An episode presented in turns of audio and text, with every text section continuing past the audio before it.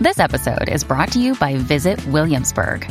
In Williamsburg, Virginia, there's never too much of a good thing. Whether you're a foodie, a golfer, a history buff, a shopaholic, an outdoor enthusiast, or a thrill seeker, you'll find what you came for here and more.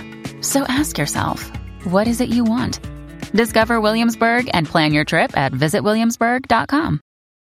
When you need mealtime inspiration, it's worth shopping Kroger, where you'll find over 30,000 mouthwatering choices that excite your inner foodie. And no matter what tasty choice you make, you'll enjoy our everyday low prices, plus extra ways to save, like digital coupons worth over $600 each week. You can also save up to $1 off per gallon at the pump with fuel points. More savings and more inspiring flavors make shopping Kroger worth it every time. Kroger, fresh for everyone. Fuel restrictions apply.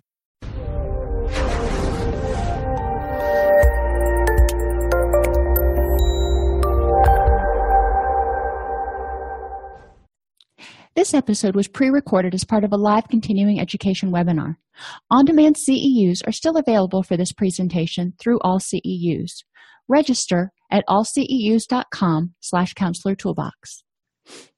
I'd like to welcome everybody to today's presentation ACT and the Matrix What Every Counselor Should Know. We're going to review the main points of acceptance and commitment therapy, how to apply the matrix, which is basically a quadrant system for applying um, ACT principles so our, our clients can really envision what they're doing, what they're thinking, and how it's affecting them in terms of moving toward things that are important to them or not. And we'll finish up with identifying the shortcut question. So, the main principles of ACT, and if you remember, ACT stands for Acceptance and Commitment Therapy. The goals are to create a rich and meaningful life while accepting that pain inevitably goes with it. So, ACT basically says, you know, if you're being realistic, you've got to understand that some days are just going to suck. And there's sometimes there's nothing we can do about it. Some days you're going to wake up and you're going to be in pain.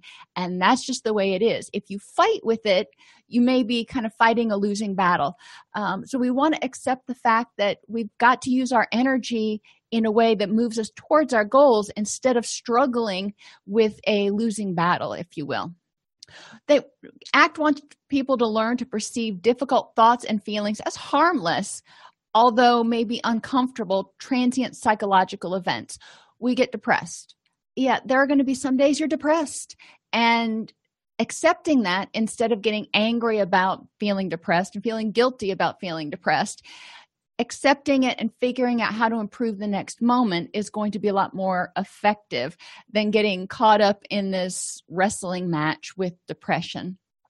Now for some people that have you know major depressive disorder or um, recurrent episodes of major depression yes they experience depression more frequently so it's not as transient but we want to help them figure out what they can do when they have those episodes when they are feeling that way in order to improve their life and keep moving forward. Act also wants people to take effective action guided by their deepest values in which they're fully present and engaged. So no autopilot here. We want people to be mindful of what they need what they want what's going on and choose the actions and choose the thoughts that help move them towards those things that are important to them instead of you know maybe getting distracted by different things. So clean discomfort is when emotions and reactions are accepted and it leads to a natural level of physical and or emotional discomfort. Clean discomfort is saying basically what we talk about in some other theories as radical acceptance just saying i get it I understand that this is unpleasant. I really don't like it, but I'm going to accept that it is. And instead of struggling with it, I'm going to try to figure out how to improve the next moment.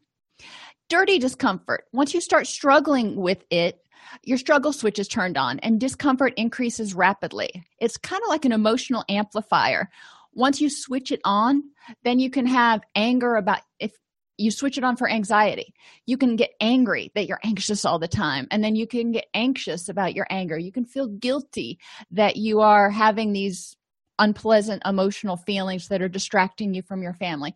I mean, it can get really complex with a whole lot of unpleasant emotions as soon as you start trying to fight with it or um, eliminate the feeling that you're feeling instead of either understanding where it's coming from and then making a choice about how to deal with that.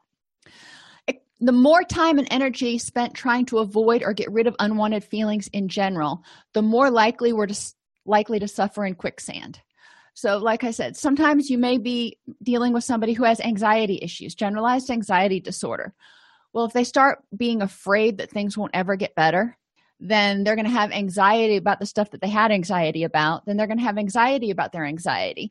Then they may get frustrated and feel hopeless and helpless because their anxiety isn't improving. You see how it kind of layers on itself. And you can see this woman in the picture um, kind of sinking into her own uh, dysphoric emotions. So we want people to understand that you're going to feel bad sometimes. And if you own that and hold on to that feeling, then it's going to be harder to get out of the quicksand. We want them to understand that feelings prompt us to do something. They're not necessarily something that we have to make go away. We need to understand where they come from and then choose from there what we're going to do about it. Another thing to make sure that we understand is that emotions are a natural way your body prompts you to act. When you're scared, when you're angry, those are your fight or flight. Your body's perceiving a threat so, okay, I feel this way, understanding, accepting, identifying how I feel, and then figuring out why do I feel this way and choosing the next best course of action that's going to move me towards my goals. Another point is that we want to look at the changeable variables in the context in which the issue occurs. Because, you know, somebody can talk about their depression. All right, well, this depression may occur in multiple different scenarios in multiple different contexts. So let's look at each context and see maybe what's similar across all the contexts, or let's look at one context and say, okay, what can we do when you're at home to help you feel less depressed? What can we do in this particular context?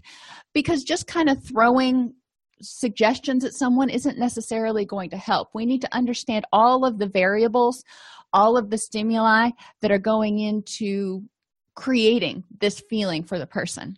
We want to look at phys- physical vulnerabilities in this context. Are you getting enough sleep? Are you eating well enough? Are you in pain?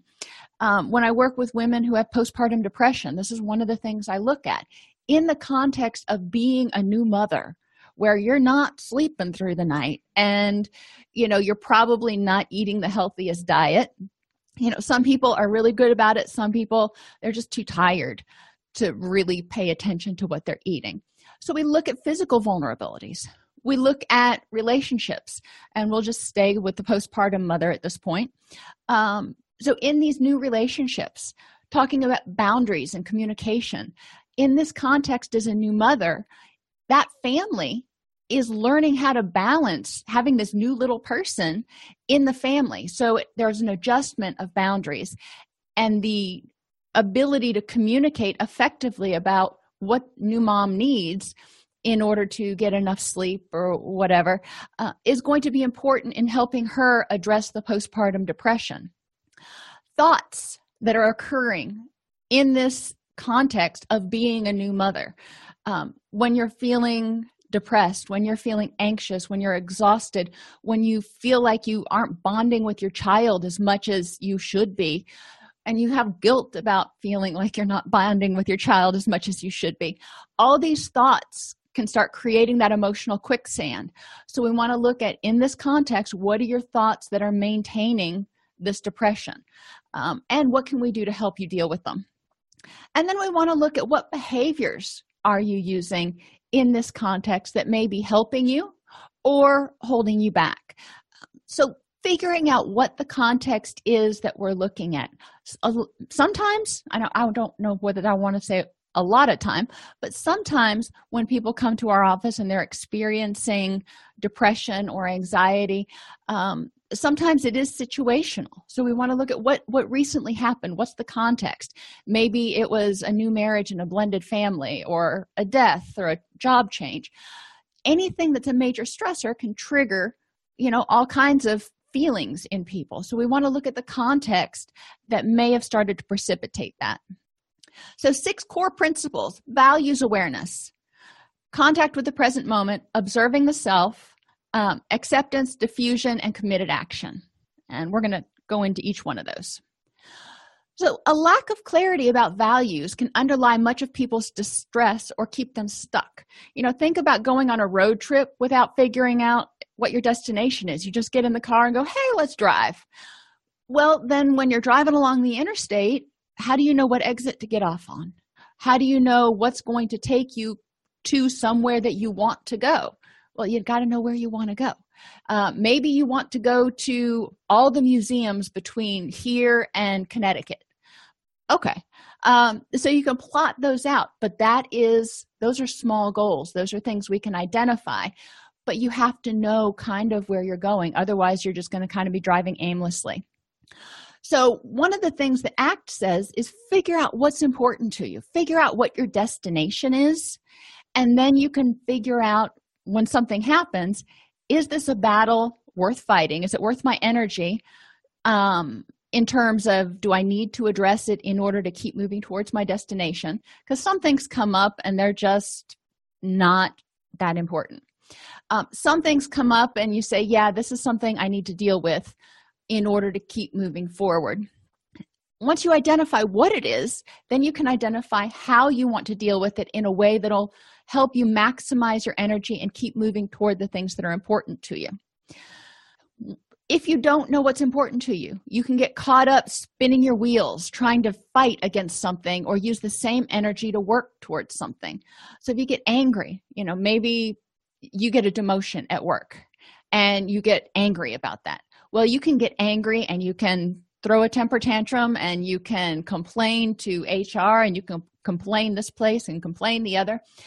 Or you can get angry and you can look and say, All right, this is the way it is right now. What can I do to move toward my goals of getting back on track and getting the promotions and being successful in my occupation? What do I need to do? Is using all this energy to complain to HR and complain to all my coworkers a good use of my energy? And generally, I would say no in that particular situation.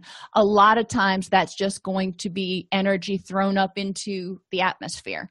It's not necessarily going to work against you, but it may, it probably won't help you move toward those positive goals. So, one of the things you want to ask yourself or have your clients ask themselves is what is the most effective use of your limited energy and time to help you achieve your goals? So before you act on something, go, is this worth my energy? Clarifying. So now we know why we need to identify our goals and values. Well, what are our goals and values? Who is most important to you? Which people in your life are most important to you? And what do you want those relationships to be like? I mean, I can say I want my kids, my kids are really important to me. That's great. But if I don't know what I want that relationship to look like, then I'm not exactly going to know how to use my energy to create that environment. So I want to be able to express and describe where I'm going. Just kind of like when you use guided imagery and you have people describe specifically where they're going with all their senses and really get into that moment. I want to know what this destination looks like. When I use this with my clients, um, I'll have them write on a piece of paper descriptions of the relationship the person that they want a relationship with what they want that relationship to look like and what they're going to have to do to get that relationship such as you know calling the person once a week or you know spending time with them once a week or whatever the case may be but what do you want that to look like do you want daily contact once a month contact an occasional letter what's important to you and then we move on to what things, events, and experiences are meaningful. And this is kind of lumps in work, health, and personal growth. What things are important to you? Um, when it comes to work, some people, their work is a job, they do it for a paycheck, it's a means to an end. So they want to keep their job. But advancement or you know really getting ahead in that occupation isn't necessarily super high on their list so in terms of work keeping their job, keeping in their boss's good graces, that's probably going to be the extent of it. Um, for other people, success and promotion and all that kind of stuff is really important. So that will go over in the goals column of what you what destination you've got in mind and how do you want to use your energy. People who have the goal of promotion and maybe getting up to C level executive, they're going to want to spend more of their time and they're going to want to set more goals using their energy to get to that point. In terms of health, you know, some people are fitness freaks, some people are nutrition freaks, some people they just don't want to get sick. Whatever it is for your clients, how much energy do you want to use in this area? What goals are important to you in terms of your health? And then personal growth kind of encompasses everything else your hobbies, your bucket list. What things do you want to spend time doing? Uh, how do you want to spend your free time? The next step is to have people identify their values. And values are kind of a muddly concept, if you will, um, for a lot of people because it's like, well, what does that mean? And I tell my clients when we do this activity, think about the three descriptive words, or maybe five, that you would want on your headstone if you passed away you know what five things or characteristics do you want to be, be remembered by or which five are important to you you'll figure out how to phrase it in a way that works for you and a lot of times they go through and you know they'll look at this and they're like i well i want all of these. Well we all do. Which five are most important?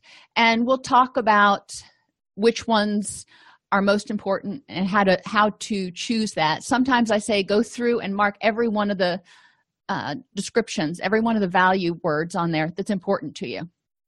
And then i tell them go back through and cut it down to the top 10 so they've got to go through and in their mind whittle it down and then cut it down to the top five why five i usually stop at three or five just because if you have too many it's kind of like having 10 or 15 goals in your life, you're probably not going to do any one of them really, really well.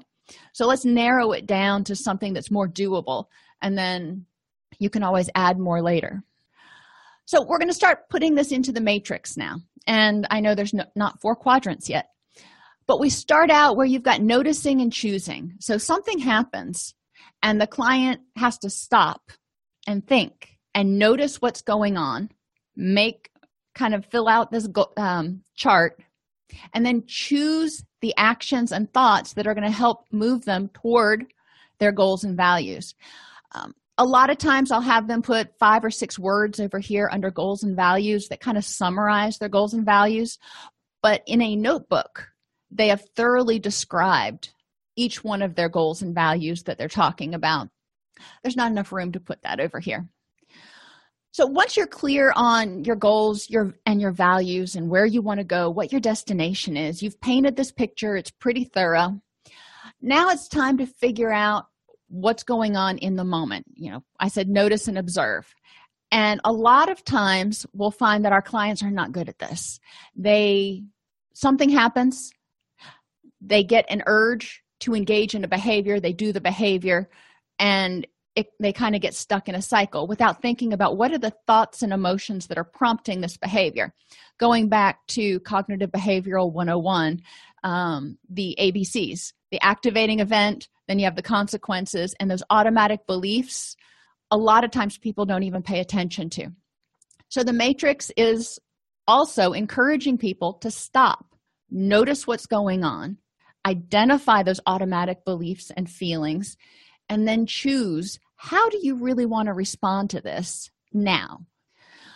So, the fly on the wall is one way of thinking about the observing self, it's detaching some.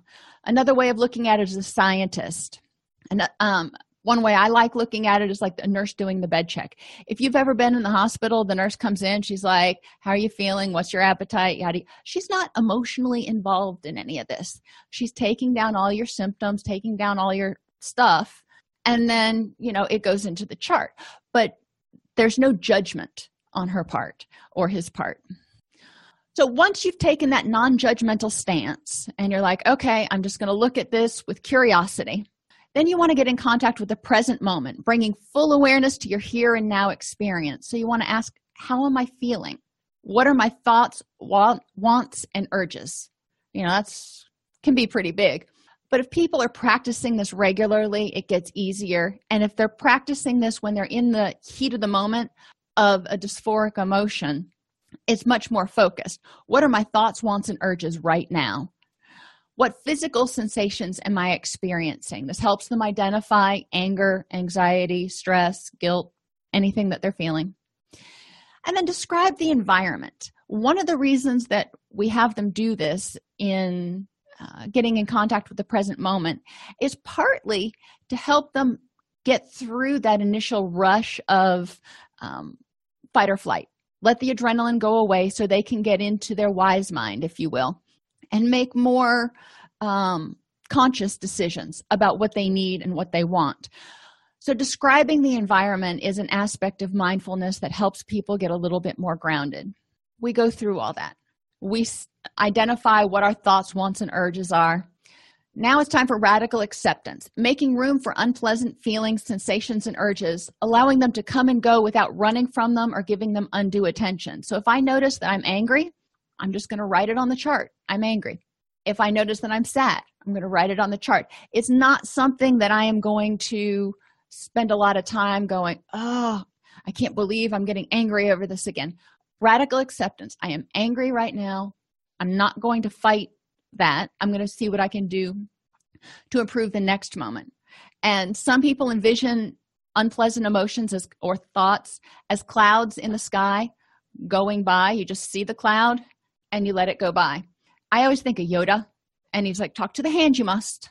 Um, not giving unpleasant feelings or thoughts undue attention just saying it is right there but i am not going to pay a lot of attention to it. I'm just going to let it go. We've identified how we feel. We've radically accepted it. Just it is what it is. Cognitive defusion means stepping back and recognizing that thoughts are just temporary automatic events. We don't have to act on them. So, unhooking helps us look at thoughts, even if we're angry and we think we want to, or we feel we want to put our fist through the wall or something, we don't have to.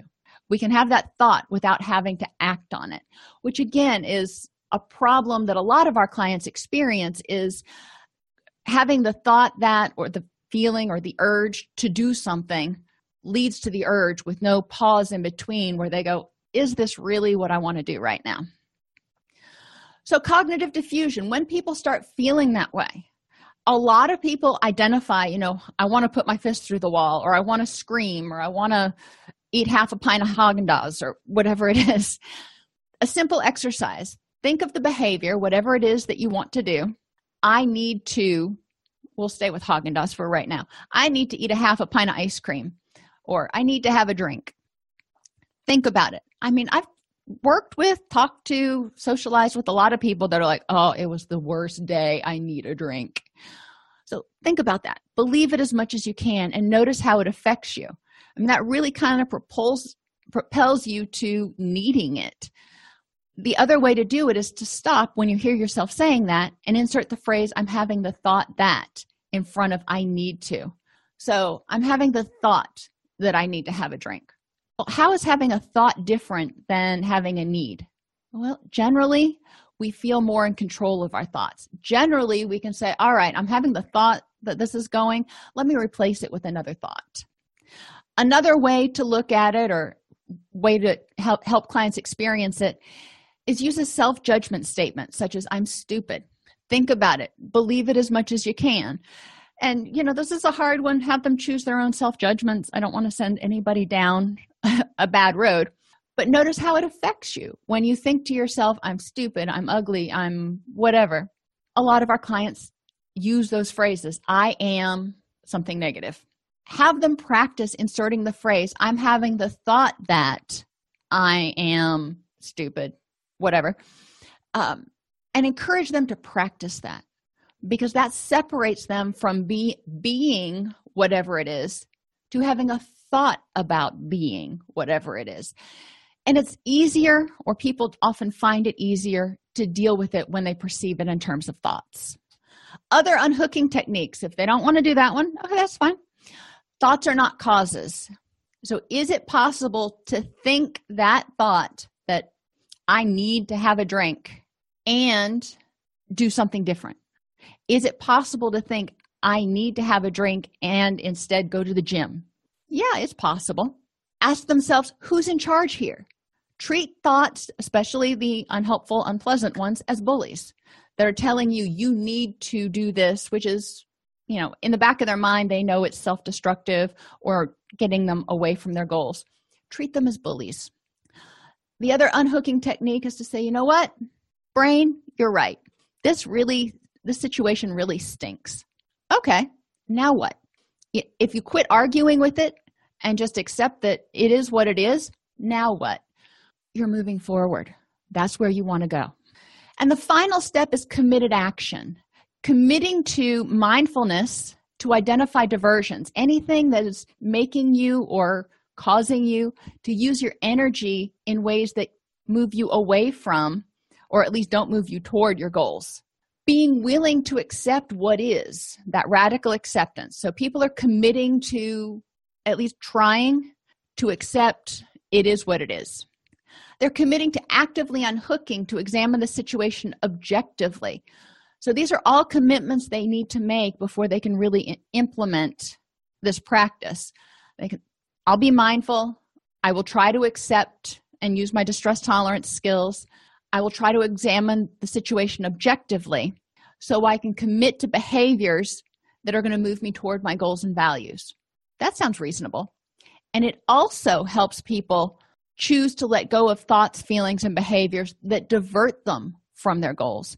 So we want to help them see how being aware, they can see what their options are and they can actively choose. It empowers them to make choices that will move them towards their goals. So back to our happy matrix. Your goals and values are over here, and I just put some um, over here to give you an idea. And when I do it with my clients, we start out really general, not talking about any specific instance. I say, when you notice that you're having a bad day, when you notice that you're depressed or you're anxious, and we're not talking about anything in particular, what behaviors can you do that will help you move toward your goals and values? And a lot of times we talk about things, and I incorporate DBT skills we talk about vulnerability prevention, getting enough sleep, eating well enough, getting some recreation and relaxation. We talk about the acronyms IMPROVE and ACCEPTS, which are also DBT acronyms for distress tolerance skills. Sometimes we'll go into the ABCs of cognitive behavioral therapy or the challenging questions activities and just plain old setting goals. If they have goals, like if they want to be successful in their job, and they have goals up here that will help them move toward being successful in their job, then when they're having a bad day, they can say, All right, I can either struggle with this emotion and fight against it, or I can use this energy to work toward one of my goals that will help me be more successful. In DBT terms, we might talk talk in terms of that being activities or focusing on one thing in the moment. So instead of focusing on their depression, they're focusing on doing something active and positive that's going to move them toward their goals. So they've got their goals and values already. We talk about all these options, and I give them a cheat sheet, and I ask them to fill out an explanation for each one of these. And obviously, they do this on their own time um, at home in, and not in group because it could take so much time. Imagery what place, what thing can you imagine that will help you feel better? Maybe you can imagine what it'll be like when your depression is is alleviated. Maybe you can imagine what it'll be like when you get that promotion. Maybe you can imagine the island in the Pacific that you want to go visit this summer. Whatever it is that's imagery that's positive that can help people get out of their emotional dysphoria, even for a moment. Take a little mental break, if you will. Um, imagery can also be helpful in helping people with anxiety if they imagine doing something that's anxiety provoking and doing it well. Um, because theoretically, they're coming to us because they want to deal with their anxiety, they want to get rid of it.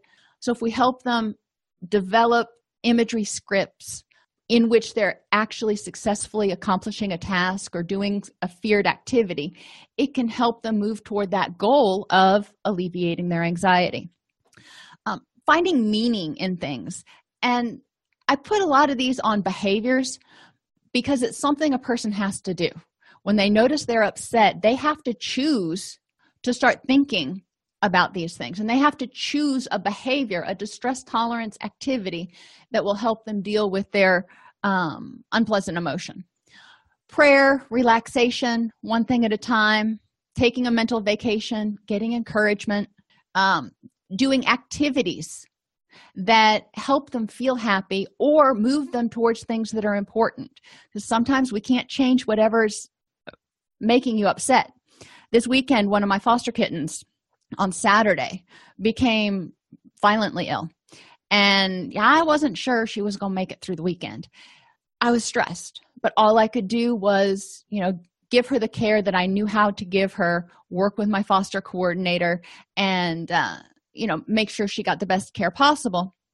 But other than that i couldn't magically fix it. So in between times when she was sleeping i had to do something else. I engaged in other activities to help myself stay busy that also helped me work towards other goals like having a clean house. Um, so i wouldn't dwell on oh my gosh what's going to happen to itty bitty kitty. So activities can be really helpful. They can be a distraction but they can also help people move toward other goals that are important to them. Contributing is volunteering. Comparisons i don't use comparisons very much because i just personally don't like them. Um, the theory is if you compare yourself to other people who are doing less well you will feel better about your particular situation. Uh, do things that elicit the opposite emotion. If you're feeling dysphoric do something that's going to help you feel happy. Watch a funny movie. Um, go out and do something that makes you happy. Push away the thought. Just you know tell it to talk to the hand. I'm not going to think about this right now. Which that's great but a lot of times you've got to pair that with something else. Um, focus on positive thoughts and you can also focus on sensations. Um, get a massage. Take a uh, uh, what's the word i'm looking for? Hot tub. Go to the gym and uh, get in the hot tub. For me i put on my music and i put it on really loud and i go run as hard as i possibly can. So between not being able to breathe and not being and kind of being in my own little musical zone a lot of times that will jar me out of that negativity at least for a, a little while and we also want to have our clients focus on vulnerability prevention. They're not going to keep moving towards their goals and objectives if they're not taking good care of themselves. Um, so, looking at sleep, nutrition, recreation, physical health, interpersonal effectiveness skills, and time management, not getting overwhelmed. Um, those are all things that are going to be more or less applicable to each client. So, I want to know what are you going to do to make sure you're getting good sleep? What are you going to do to make sure you're getting decent nutrition and yada so forth and so on. I have them like i said fill out a workbook or a, a, a journal. And for every one of these things it's an i can do this by and they describe what they're going to do or describe what the imaginary scene looks like or, so they have it on hand.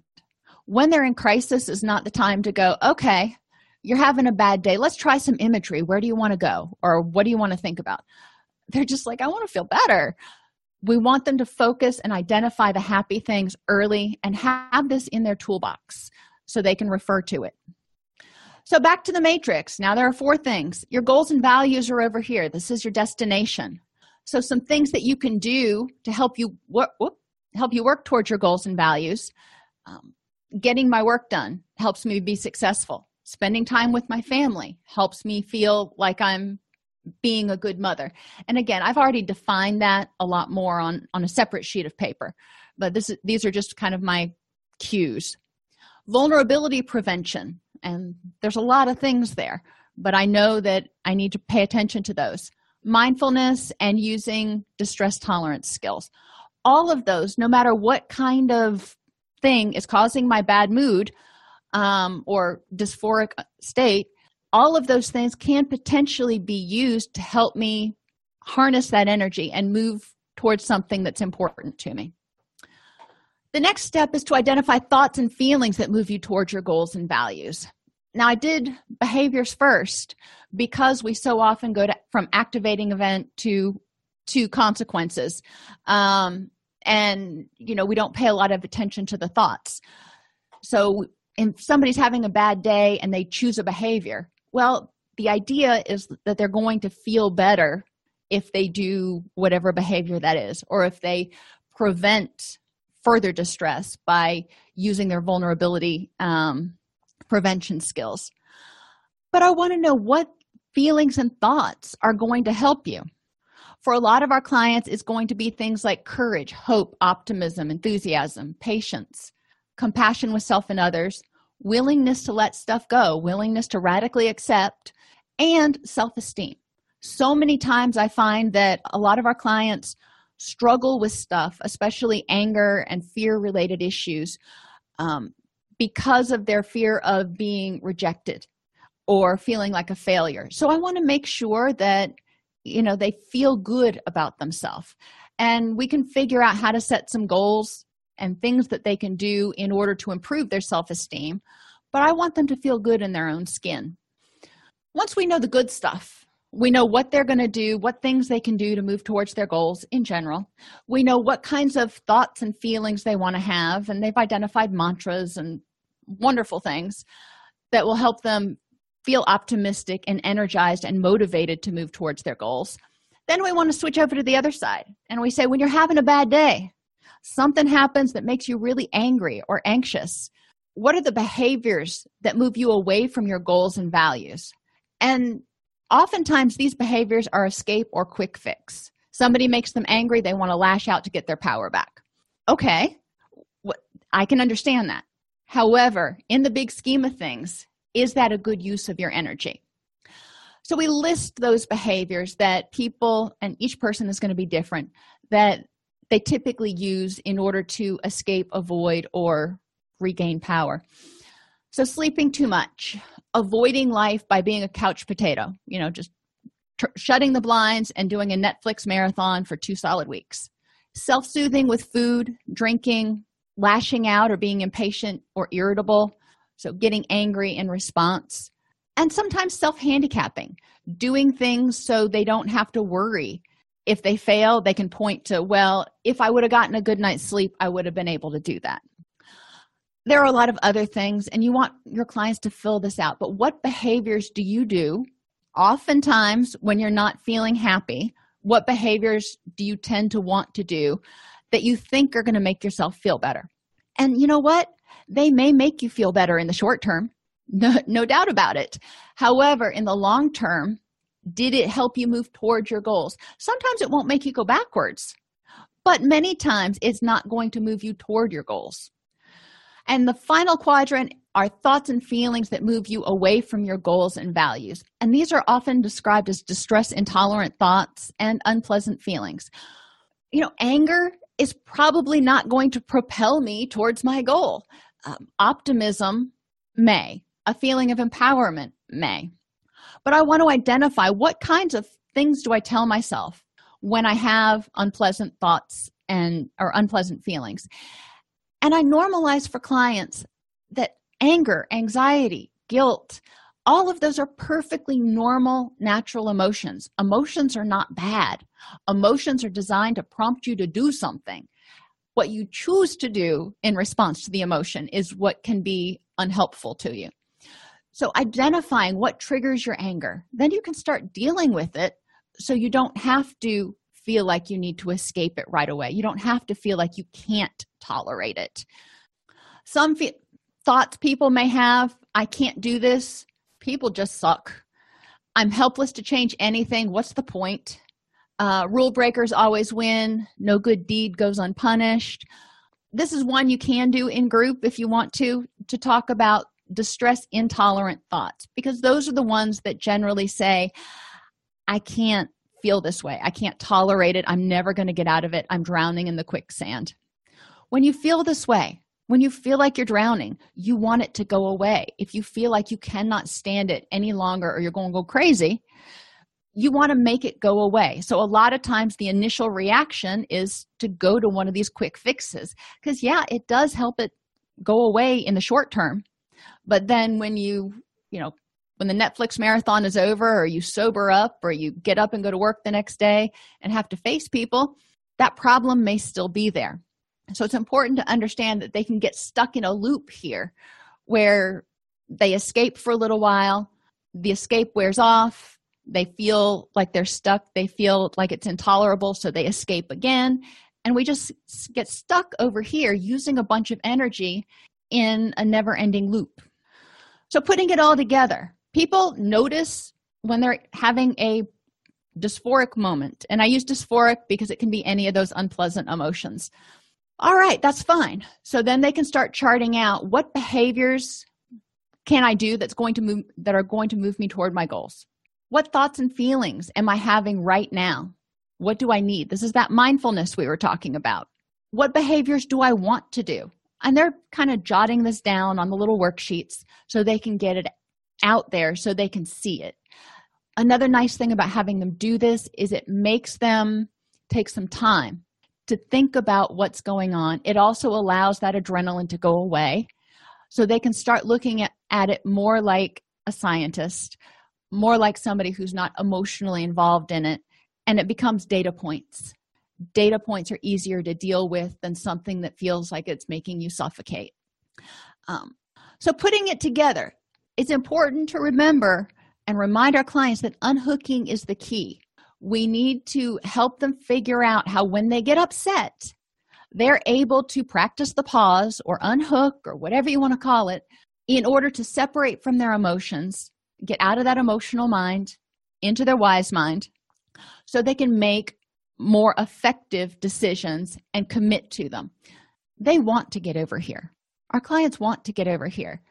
This is more like um yeah, if you've ever seen the movie up you know the dog was pouring his heart out to this guy saying you know i've never met anybody like you and oh squirrel. So he was the dog was moving towards something that was important saying something that was meaningful and then all of a sudden he was distracted. Kind of what we got going on in life so we want to help people be able to ignore the squirrels and continue moving towards the things that are our goals and values. So one example is if somebody does something embarrassing and i've i use this example a lot when i do the matrix um, because i think a lot of people can relate to it. Uh, when i was when after i came back after my first child um, and i don't know why that's really significant but i was working in a community mental health center and our facilities we didn't have staff facilities. We used everybody's facilities but our facilities were up in the front lobby. And from the front lobby you would walk down the hall of the residential wing to get to my office. That's fine. So i came back and i was working one day and i went up and i used the facilities and i walked back down the residential hallway where the 85 coeducational clients were engaging in daily activities and get to my office well almost to my office and one of my staff pulls me aside and they're like um, dr snipes you got your dress tucked into your breeches sure enough i had my dress tucked into my breeches and everybody had gotten a good show. So i was mortified. Did i want to leave work hide in my office and never come out again? Yeah. So when that happened my first reaction the first thing i noticed not was how i was feeling or what i was thinking but crap i want to run away I want to get out of this situation. All right, well, that's fine. Stepping back and saying, Why do you feel this way? Well, I was embarrassed, felt pretty stupid at that point. Did I have the thought that everybody got a good laugh? Yeah. And they probably did. you know, that's okay. Um, noticing and choosing, if I had the matrix at that point, I would have said, You know what? All right, yeah, they probably noticed. I have some options. What's important to me? Well, my clients were important to me. My job was important to me. And being successful at my job was important to me. So at that point, escaping from the momentary embarrassment was less important than continuing with my day and serving my clients. And once I got back into my office and I started getting into my paperwork and doing what I needed to do, focusing on one thing at a time, uh, I forgot about the other thing. Now, it, periodically that thought would come up again and I'd push it away. I figured, you know what? If it comes up, I'm going to laugh about it. and you know that's definitely an option and that kind of goes with interpersonal effectiveness skills sometimes things just happen and you have to accept that they happened and roll with them. Thoughts that i could have in my head you know instead of thinking everybody's laughing at me i need to hide out. You know what? Other people do embarrassing things. So having compassion for myself and others just being like well you screwed up. You proved you were human. It could have been worse. Yeah it could have been. Um, so optimism goes there and a willingness to just accept things as they are looking at it as what i call a humbler or a compassion grower. You know sometimes things just happen that are sort of in my mind designed to help you relate to other people and that was definitely one of them. So when i had all if you have all these charted out i can notice and choose what's going to get me towards my goals. Is hiding in my office or leaving work going to do any good no they saw what they saw. They're going to remember it tomorrow and the next day so you're not going to call into work that many days. Um, is it what i wanted to do? Yes. However i chose to move over here because i knew running away wasn't going to solve any of the problems. And like i said on the last slide the next day when i showed back up to work it would still that issue would still be there. So i needed to confront it and just deal with it ultimately nobody really said anything which was another thing that i noticed later was that i noticed or i was far more concerned about it than anybody else was or at least they didn't say anything to me.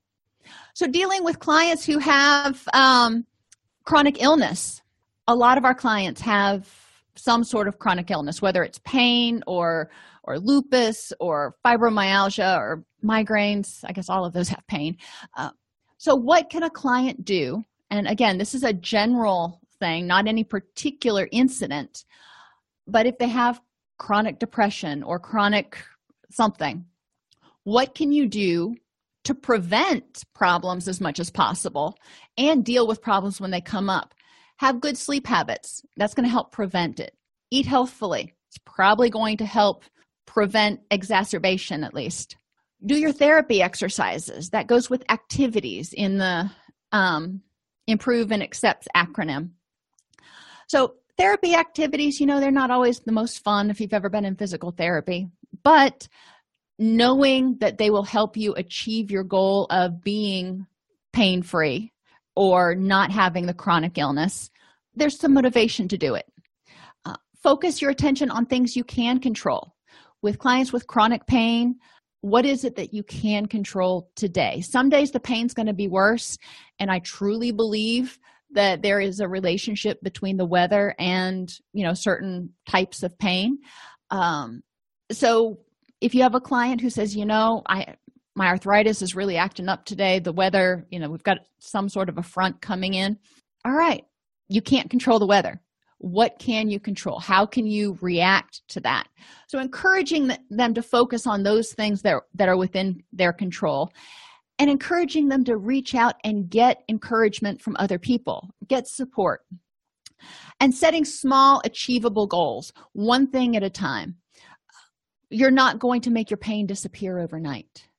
What are your smaller achievable goals in terms of whatever your chronic illness is you know maybe it's sleeping through the night maybe it's going four hours um, without a, a particular symptom. Maybe it's another goal altogether that you want to achieve despite the fact that you've got a chronic illness. And that's fine too because when you're focusing on that you're focusing less on the fact that your chronic illness is there and or flaring up that day. When you do those things you want to look at what feelings and thoughts are increasing when you're doing that. If the person wakes up and you know they're having a flare up of whatever the chronic illness is they may feel helpless hopeless depressed resentment at people who are healthy angry at themselves for being weak or lazy. We can be really judgmental of ourselves. Anxiety that they'll lose people and things that are important to them because they're not quote normal. Um, guilt over not being able to do the things they think they should be doing. So many therapeutic issues there. Another thing i ask my clients is when you're having these thoughts okay what thoughts can you have? How can you reframe this in order to help you feel happier, have hope, gratitude, determination, empowerment, self compassion, any of those. One of the things would be, for example, if they've got a chronic illness, they wake up and they're just like, oh, I just can't make any forward movement. I can't make any. That's one of those extreme words, distress intolerant thought. So I want them to focus on how much they've actually accomplished and how much they actually do when they they're saddled with when they have to deal with this chronic illness in addition to everything else they do all the time i want them to give themselves credit for getting up in the morning and trying because they're doing stuff that everybody else does while also juggling this chronic illness. That makes them pretty strong in my book. So i want them to think about how can they reframe things. Instead of being angry at themselves for being weak or lazy how can they reframe that in a way that helps them feel determined empowered or maybe just self-compassionate if your child if your best friend was experiencing the same chronic illness would you think of them as weak or lazy? Um, you know knowing what the answer to that is before you ask the question to the client obviously um, is definitely helpful. But encouraging them to reframe some of the negative thoughts encouraging them to do things preventatively and then when they do have an episode a flare up whatever you want to call it they have a plan in place for how they can deal with it in order to help them keep moving toward the things that are important. And i keep saying those those things that are important because they can have this plan and it can be a great plan but if they can't see the point then they're probably not going to be overly motivated to do it. If they have this plan and they can see how it's going to help them move towards their goals and values and the people that are important to them well then yeah they're probably going to have a little bit more get up and go so the shortcut question sometimes people are going to be on the fly something's going to happen they're going to start getting a migraine when they're at work and they can't sit down and do the chart um, or they've been doing the chart for a while and they're just not going to do it anymore. What's the shortcut? Are my current thoughts feelings and actions moving me closer to or further away from my goals and values? So if something makes somebody angry for example and they want to lash out and they want to get even and they want to complain and they want to fuss. Okay that's how you want to what you're feeling right now. Those are your urges. Are those getting you closer to or further away from the things that are important? Only only the individual can answer that. The other even shorter question is for the person to ask themselves is this in brackets whatever this is worth my energy is it worth my energy to get upset about the person who tailgated me all the way to the store? Is it worth my energy to get upset over the line at the grocery store that was 15 people deep and there were only two registers open? No because getting angry about it isn't going to do anything. It's not going to solve the problem. It's just going to waste my energy disrupt my neurotransmitters and make me less have less energy to do the things that are important to me. I encourage clients to keep these two questions on a little index card or on their mobile device if they need those prompts to remind them to just to ask themselves you know what? Is this something i really want to do? Um, so the goal of act is to create a rich and meaningful life while accepting that pain inevitably goes with it. Therapeutic interventions focus around two main processes they want to develop acceptance of unwanted private experiences which are out of personal control which is a fancy way of saying thoughts and feelings. It's not something anybody else can observe. And our our emotions our feelings are generally sort of reactions. So at that moment you know you you didn't think well this happened so i guess i'm going to get angry. Whatever it was happened and you got angry all right so that was out of your control at that moment what is in your control is the ability to improve the next moment and commit to the actions that will help you live a life that's filled with meaning and value and all that kind of stuff Every event is an opportunity to choose thoughts and behaviors that will help you use your energy to move toward your goals and values.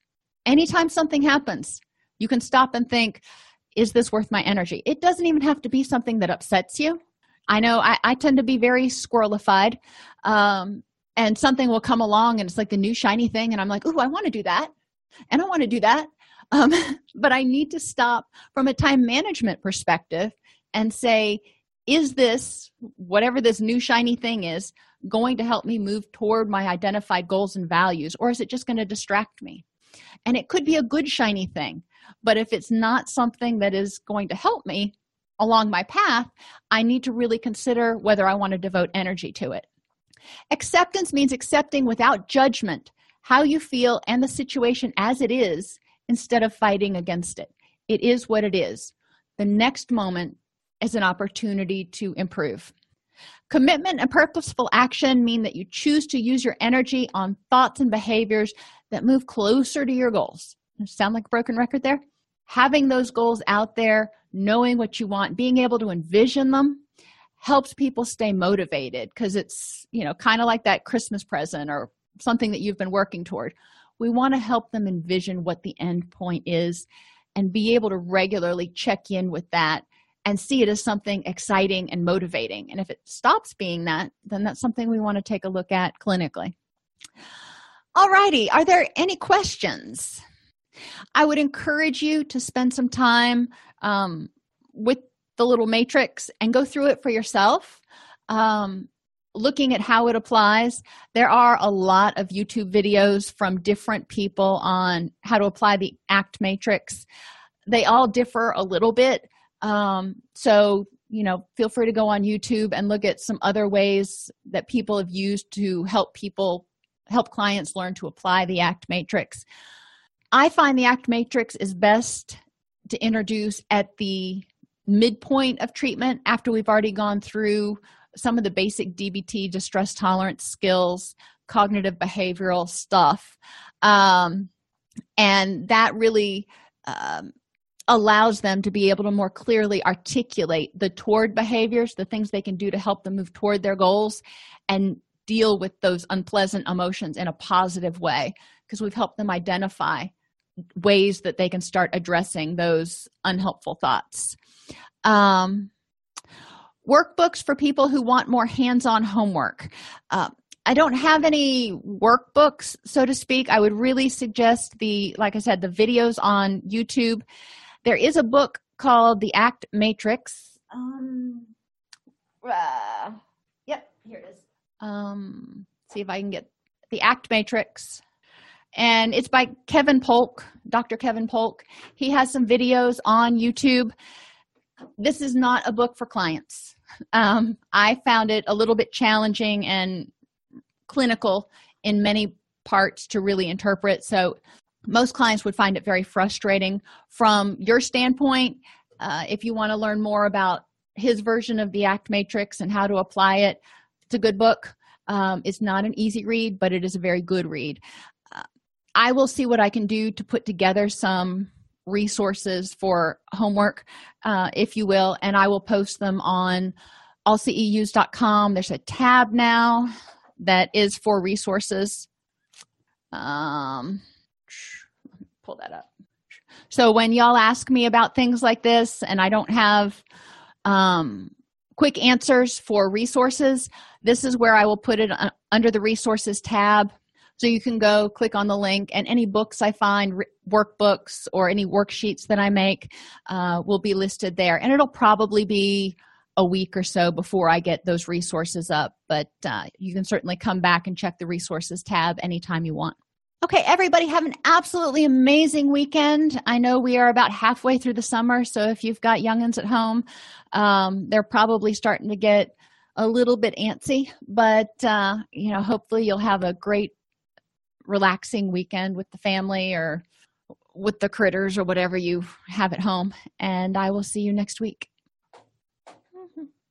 If you enjoy this podcast, please like and subscribe either in your podcast player or on YouTube. You can attend and participate in our live webinars with Dr. Snipes by subscribing at allceus.com slash counselor toolbox. This episode has been brought to you in part by allceus.com, providing 24 7 multimedia continuing education and pre certification training to counselors, therapists, and nurses since 2006. Use coupon code Counselor Toolbox to get a 20% discount off your order this month.